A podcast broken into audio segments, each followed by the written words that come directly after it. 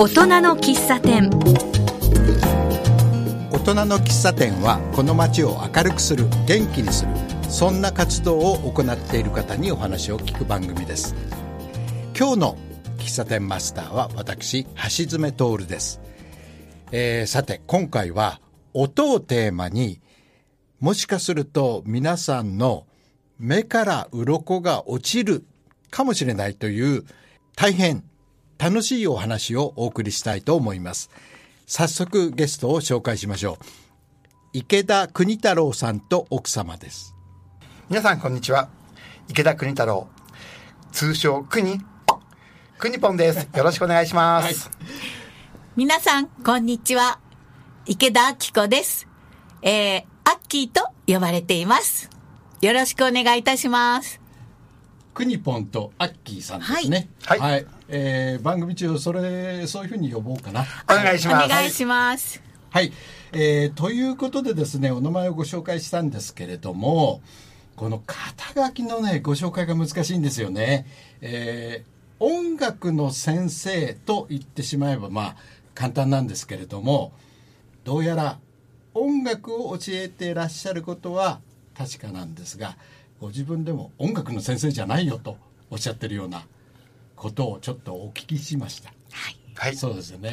そうです。そうですね。今僕は、実は今年の 3, 3月まで、帝京平成大学中野キャンパスの方の現代ライフ学部で、将来、小学校の先生になる学生さんに音楽を、の指導をしていました。えー、いただいた名刺にですね、こんなことが書いてありましたので、えー、ちょっとそれを読んでみたいと思います。音を楽しむこととは音を楽しんだことはありますか？音楽という言葉を聞くと歌ったり演奏したりする誰かが作った曲を思い浮かべますよね。でも文字は音、楽しむと書きます。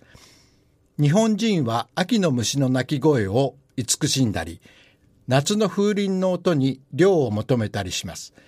庭園の装飾として水滴の音を楽しむ水金窟を考案したり、雨、雪の降る音をしとしと、しんしんと表現します。古来より音をめでるという文化を我々は持っているのです。私たちはそんな身の回りのものから出される音の楽しみ方、そして新しいワクワク、ドキドキをお伝えいたします。はい、そういうふうにね、そうですね、えー、名刺に書いてあるんですが、はい、これをやってらっしゃるってことですよね。はい、そうです。はい、そうです。で、えー、今のですね、音の楽しみ方、新しいワクワク、ドキドキをお伝えしますということなんですが、実はそのワクワク、ドキドキを伝えるアイテムを今、スタジオにお持ちいただいてるんですよね。はい。えー、早速、ちょっとその音を鳴らしてもらいましょうか。はい。はい、では、いきます。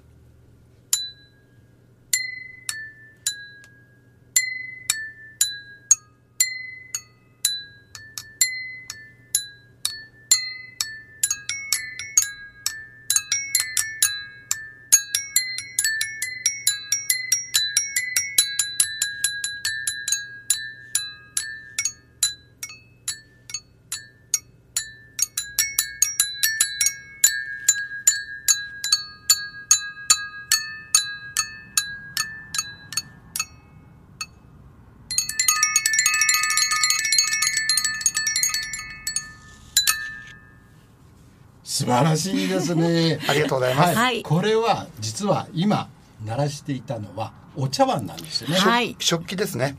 あの食器は食事の時は確かに食器ですけども今みたいに楽しい音が出る楽しい器になった時にこれは何でしょう？楽しい器と書いて楽器。そうです。なるほど、はい、まさに楽器ですね、はいで今あのその食器ご飯茶碗や湯飲み茶碗をお二人で叩いてい。たんですが、はい、割り箸ですね、はい、そうなんです。はい、はい、これも楽器ですね。はいそうです。いろんないろんな演奏方法があるんですけども、えっと、力の弱いお子さんには少し硬い塗り箸を、はい、少し、えっと、力が余っちゃうお子さんには木の割り箸を、はい、で僕たちは今これ竹の割り箸を使っていますけども叩くマレットによって、まあ叩くバチですね。によっていろんな音色が表現できます。はい、はい。箸だけでも面白い音が出るんですよね。箸だけ。そうですか？はい。箸だけでも面白いんですよ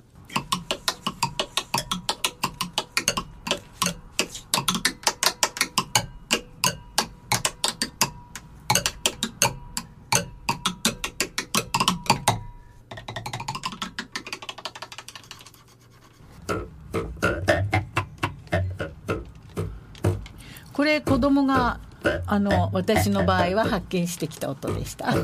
昔下敷きでよくやったよね。下 そうそう。敷きとか定規でやったよね。定規でやりましたね。なるほど。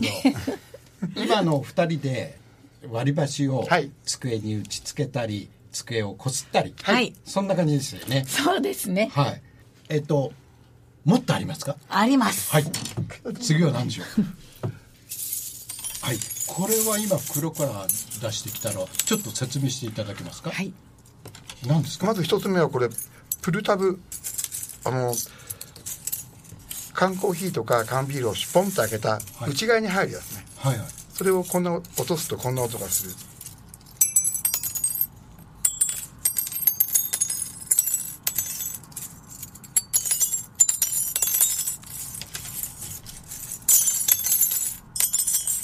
金貨みたいな音でしょ？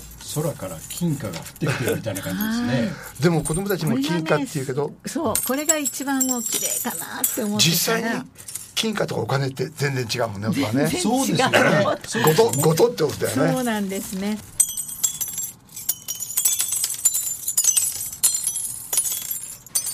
こんな音です。僕たちはこれが一番綺麗な音かと思ってたんだけども、最近発見した新しく新しいこれこそ綺麗な音美しい音の極めつけやってみたいとと思います。私たちが思っているそうです。音僕たちが勝手に思ってるだけなんだけどこんな音です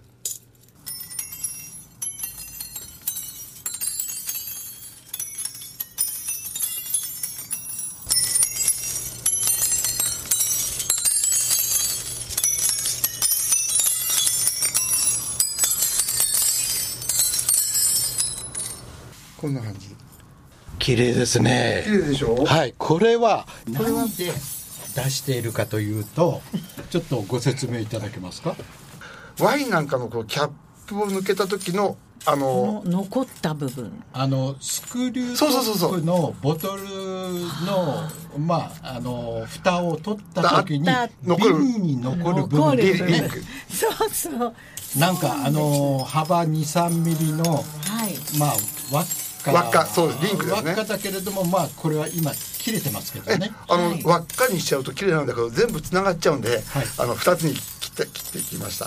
はい。それを単純に落とすだけ。えーテーブルの上にまあばらまいて。るええ。はい。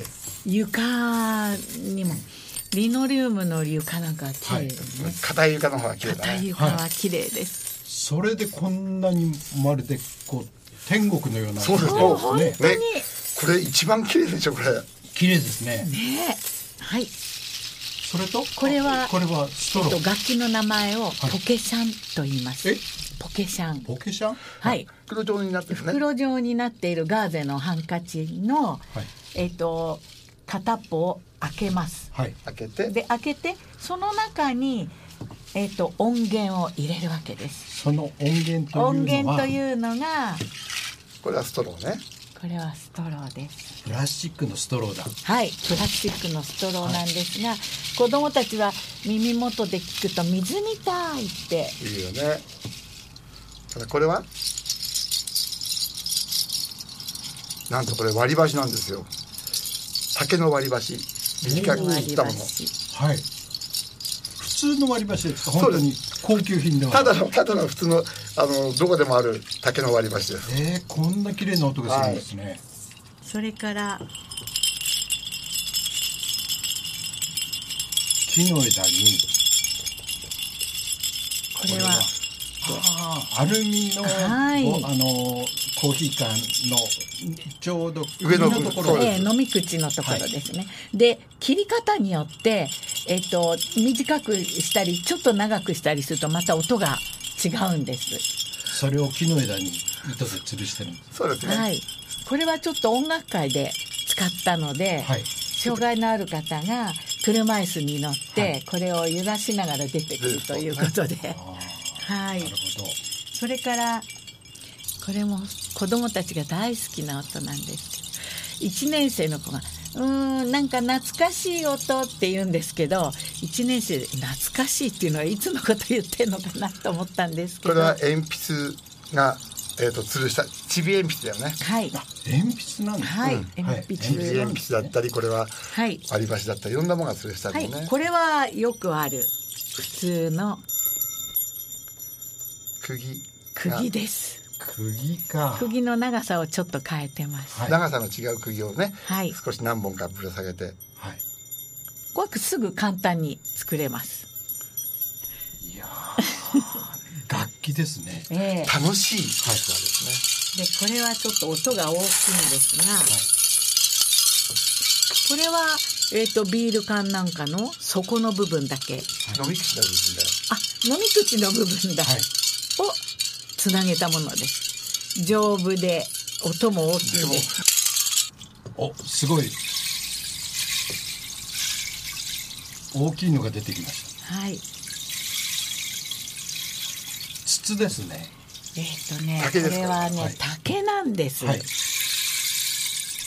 竹ってすごいのは、あのこれ竹の節を抜くんですね、い。なるほど。そして空洞にしたところに、えっと釘をたくさん打つんです。で釘をたくさん打ったところにその抜いた節を一かけらポロンとさあの落とすとこんなキラキラキラっていう音がするんです。あこれ水ではないんですか？水水ではないんです。その節がほとんどですね。で、それじゃちょっと音が足りないので、えっ、と、アルミの、えっ、と、切ったのとか、ホチキスの芯とか、ちょっと入ってますけど、はい。い、や、自然の音ってすごいと思います。多いです。でなぜかこういうのみみんな水の音って言うんだけど実際の水の音はこんなしない音しないんだよね。そうね、この音はそれで。実際の水の音がするのがこれです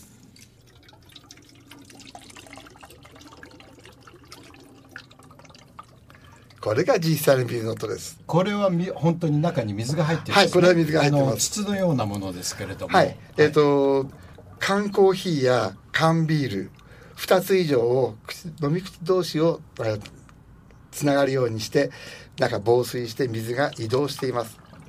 はあなるほど。こんなものを作って遊んでます。すごい。これねあのこういう楽器をマリンカンという楽器なんですけども、はい。えっと子供たちにすごく大人気でやっぱり水の流れる音は誰が聞いてもこれで気持ちが収まるというふうに、あのよく言われてうちの子全然寝ない時でもこれ聞くとすぐ寝ちゃうのっていうお母さんが言いましたね、ああなるほどね。これ簡単に作れます。僕たちワークショップでいつもこれね皆さんに作り方伝授してますよね、はい。ででもこんなにたくさんおそらくもっともっとたくさんあると思うんですけれども、はい。こういうものを作ろうと思われたきっかけっていうのは何なんですか？えっとね僕はもうあの小学校の先生になって一日中子供たちと遊んでいたいなと思ったらば、えっと進路指導の先生が音楽で小学校の先生になればちゃんとなれるよって言われてそれで僕ピアノをそれとその時から一生懸命やって音楽大学に入ったんだけど音楽の授業って特にピアノ習ってる子は成績いいんだよね。でもそれじゃないよね。子供たちが楽しくなるための音楽は何だろう。と思ったらば音を楽しむことだったらば誰でもできる。そこで僕は音を楽しむっていうことを授業の中心に据えてずっとやってきたんですよ。だからこんなふうになっちゃいました、はい大学で音いわゆる音楽の勉強をされた時にはその一般的な音楽の勉強をされたんですね。そう。はい、目的が子供と遊ぶためですから音楽を教えるためではなかったんですね。でもピでアノ。も音大だから やりましたよ。もちろん音楽だけでしたよね、あのいわゆる五線譜の音楽はい理論とかそういうのも、もちろん大学でもそれもちゃんと教えてきました。あそうなんですか、でも前々から楽しむ音で楽しもうと思ってたっていう。そうですね。奥様もあの学校の先生だったはいんですよ、ね、えっと小学校の音楽の教員で、はい。えっと音大でも、はい。もうバリバリあの音楽していました。クラシック音楽で。す。声楽出身だもんな、は。い、君は一応、はい、歌家なので。あそうなんですか、はい。じゃあもそううですえーまあいわゆる普通のはい。そうそうそうそう普通の。はいただク、ラシック音楽ばっかり聴いてたもんね。そうなんです。ただ私、ちっちゃい頃からすっごいおてんばで、はい実は中学と高校は、えっ、と、女子の体育の、体育系の学校にいたんですけれど、はいその扁桃腺から腎臓になってしまって結局、病気になって、結局体操の方は断念して、まあちょっと次に昔からちっちゃい頃からな習っていたピアノがあったので、音大に入りました。なので、はい。一番好きなのは動くことなんです。あなるほほどね。体を使ったりね、はい。体を使って。ですから、えっ、と、小学校の音楽の教員になったんですけど、はいえー子供たちと一緒に必ず踊るというので、踊る学校っていうことで NHK にも取り上げられたことがあるんです。すごいよね。あじゃあお二人ともその音楽の先生だったんだけれどもちょっといわゆるコンベンショナルな音楽の先生の道ではないところを行ってたってことでですね。はいおかげさまで。でもそういうような形で音大生やなんかに教えるとみんなどんな顔します？僕は実は、えっと国立音楽大学とから東京芸大で特別講義をしたことがあるんですね。音楽とは何だっていう講義を何回かさせていただいてその時に音楽とは何っていうことを授業でずっと問い学生に問いかけると最終的に音を楽しむそういう感性が大事ですっていうことを学生が言うんですね。でみんな学生諸君がそういうのでではここで音を楽しむことが天才的にうまい講師の方をお呼びしますって言って、あの一緒にやってもらうのがいわゆる発達障害のお子さんとか、えっと、自閉的な傾向のある方とかその方と一緒にピアノの連弾をするんですね。本当に自由にピアノの音を叩く子供たちの音楽を僕と一緒に一つのアーティスティックな音楽に仕上げていくと音大でピアノを習っていた学生さんが涙を流されるんですよ。でそれがどうしてどういうことかというと音楽を勉強しているうちにいつの間にか音楽をいや上手に何とかしなきゃいけないって苦しくなってるのにあんなに楽しんでる姿がある。いや今日は感動しましたっていう声を聞く。それが音を楽しむことの天才。それは障害ある人だなって思うんですよね。なるほどね。はい。あのそれでその実際にその連弾というんでしょうかね。あのちょっと障害を持っている方はい。と弾いているところがあるということで、えーこの後で、えーはいちょっとぜひご早紹お聞きしましょう。はい。よろしくお願いいたします。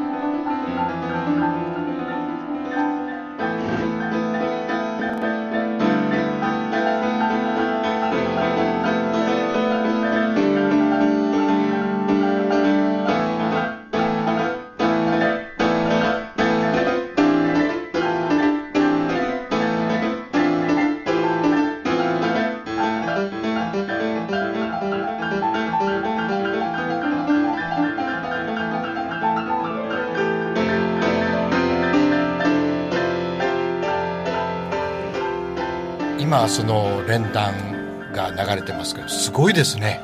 はい、これは、えっと、当時3年生の女の子だったかな。やっぱりちょっとあの知的障害のある方で、えっと、でも感性すごく豊豊かでまるで踊るようにピアノを、まあ、めちゃくちゃにというか思うがままに音を出してくれています。それに僕が即興的で合わせに合わせるんですけども今度は僕が出した音に彼女が合わせてくれる。ほとんど会話音での会話で全てが成立するので一回も僕は彼女の声を聞いたことがなかったんです。でも音で会話ができるのでとっても楽しいそんな素敵な演奏です。で彼女はそのいわゆるコンベンショナルな音楽の教育は受けてはいないんですよね。そうでしょうね。あのあれがもしえっと普通のアカデミックなピアノ教室とか音楽を習っていたらばきっともっと何かちゃんとしたものを弾こうちゃんとやろうという気持ちになってしまってかえってこんな自由な演奏ができていないかもしれませんねあの結局音を楽しむっていうことから離れていくっていうことに残念ながらなってしまうことが多いっていうことですよね。そうですそうです実はねねあのそもそもこの障害のある子どもたちと演奏を始めた一番のきっかけは今から35年ほど前僕が初めて小学校の教員になった時にあの音楽室で休み時間に男の子なんかが入ってきてピアノをガンガンガンガン弾いたりなんか僕が持ってきたドラムセットをガンガンにやってシンバルバンバンやってあまりにうるさいっていうか乱暴なので困っちゃったなと思って、えっと、音音大時代の友人作曲家の友人に話をしたんです。彼が僕に「池田彼らはむちゃくちゃに音を出して誰からも強制されずに自由に音を出して音を楽しんでんだろ？僕がここにいるんだってことを音で表現してるんじゃないか、まさに音楽そのものだよ。池田もやってごらんよ。って言われて、ほえっとグランドピアノの前に座らされてですね自由に弾こうと思ったらもう全く身動きできないんですよ。へ即興的に自由に弾くことはできても、彼らみたいに鍵盤をバンバン叩くなんてもううるさいっていうか騒がしいっていうかそういうふうに思うだけで何もできない自分がいてそしたら彼は僕にこう言うんです。池田はまだピアノとか音楽を習う前前は自由にもっと遊んでいたはずなのに音楽とはこういうもんだってことをずっと勉強しちゃって硬い殻を作っちゃったんだ、子供たちはそれを取っ払してんだよ。池田もその世界に立立つんだよ。もうそれ僕はショックでしたね自分は音楽を勉強してきた身なはずなのに音を楽しむということからすっかり離れてしまった。今、あのおっしゃった通りのことが起きたわけです、はい。で結局それあのなんとか弾けたんですか？それで僕それから半月ぐらいかな。誰もいない音楽室の窓を全部閉めてそこでこう鍵盤に向かって子供たちの真似してバーンってやるんだけどうるさいばっかりでなんでこれが楽しいんだ？でもこれが子供たちは楽しいんだやってるうちに例えばそーっと鳴らしてみたりそれから強くやってみたり弱くやってみたりちょっとしたリズムをつけてみたりする、はい。そうするとなんとなくまあいわゆる現代曲っていうのかな、はいはい。あの少し楽しくなったんですけども誰かに聞かれたらと思うだけでもう萎縮しちゃうんですよ、ああなるほど、もはい、うこんな楽しいのに聞かれたらと思うだけであの先生変なんじゃないのって思うだけで萎縮しちゃう自分がいてああ俺はドレミにすっかり毒されていたんだ。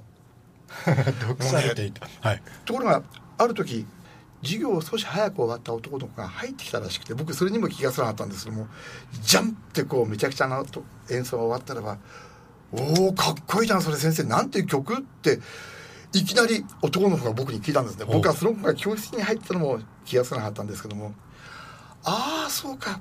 子供たちはただただ叩くだけでも楽しい。僕はそこにちょっと強弱をつけたりちょっとテンポの違いをつけたりすることで楽しめる。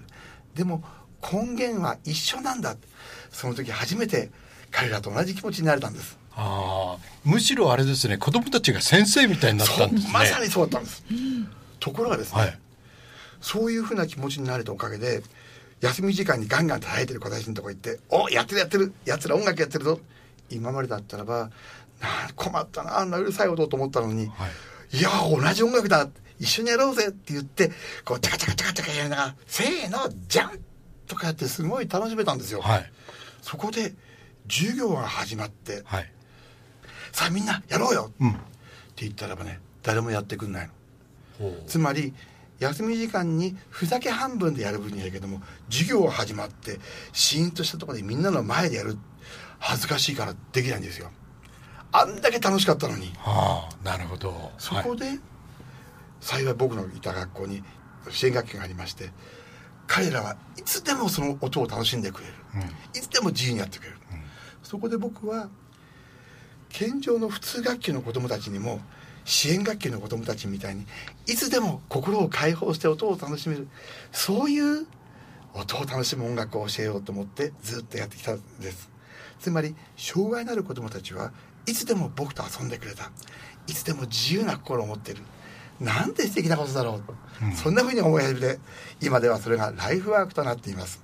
はい、あではあの今あの、えーと、音楽の会というのをやってらっしゃいますよね、はい、そこでもあのそういうようなことをするんですか？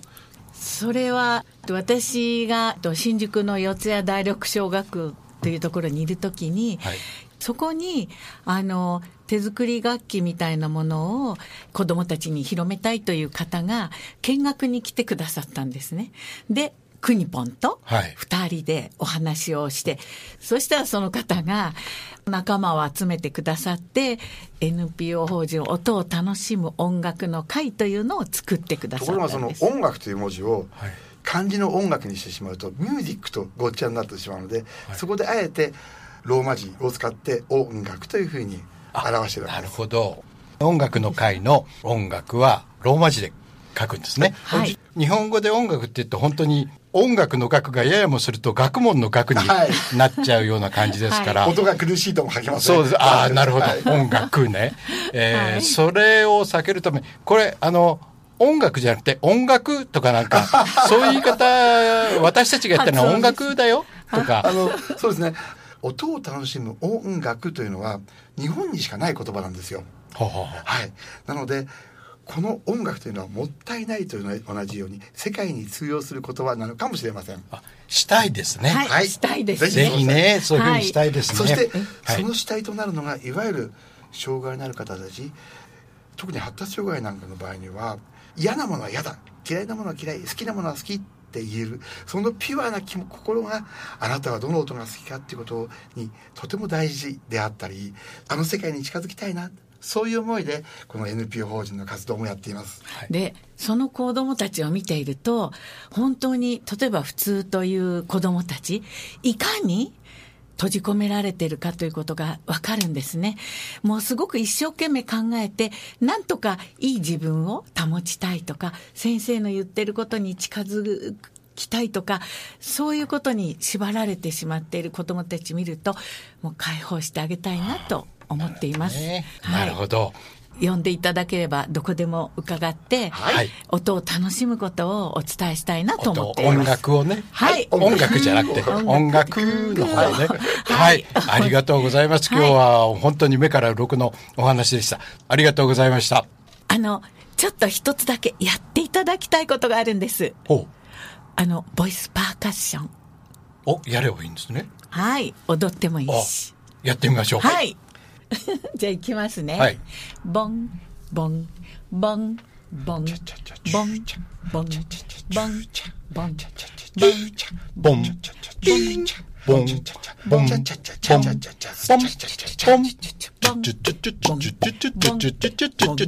ガリガリガリガリガゴガゴガゴガリガゴゴギガゴンドンドコドンドコドン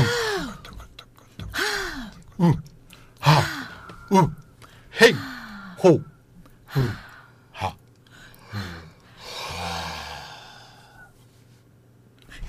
ありがとうございましたすごい素敵これが僕たちの音楽なんですよ。いやー楽しかったです。面白かったです。今日は本当どうもありがとうございました。はい、はい、よろしくお願いします。国。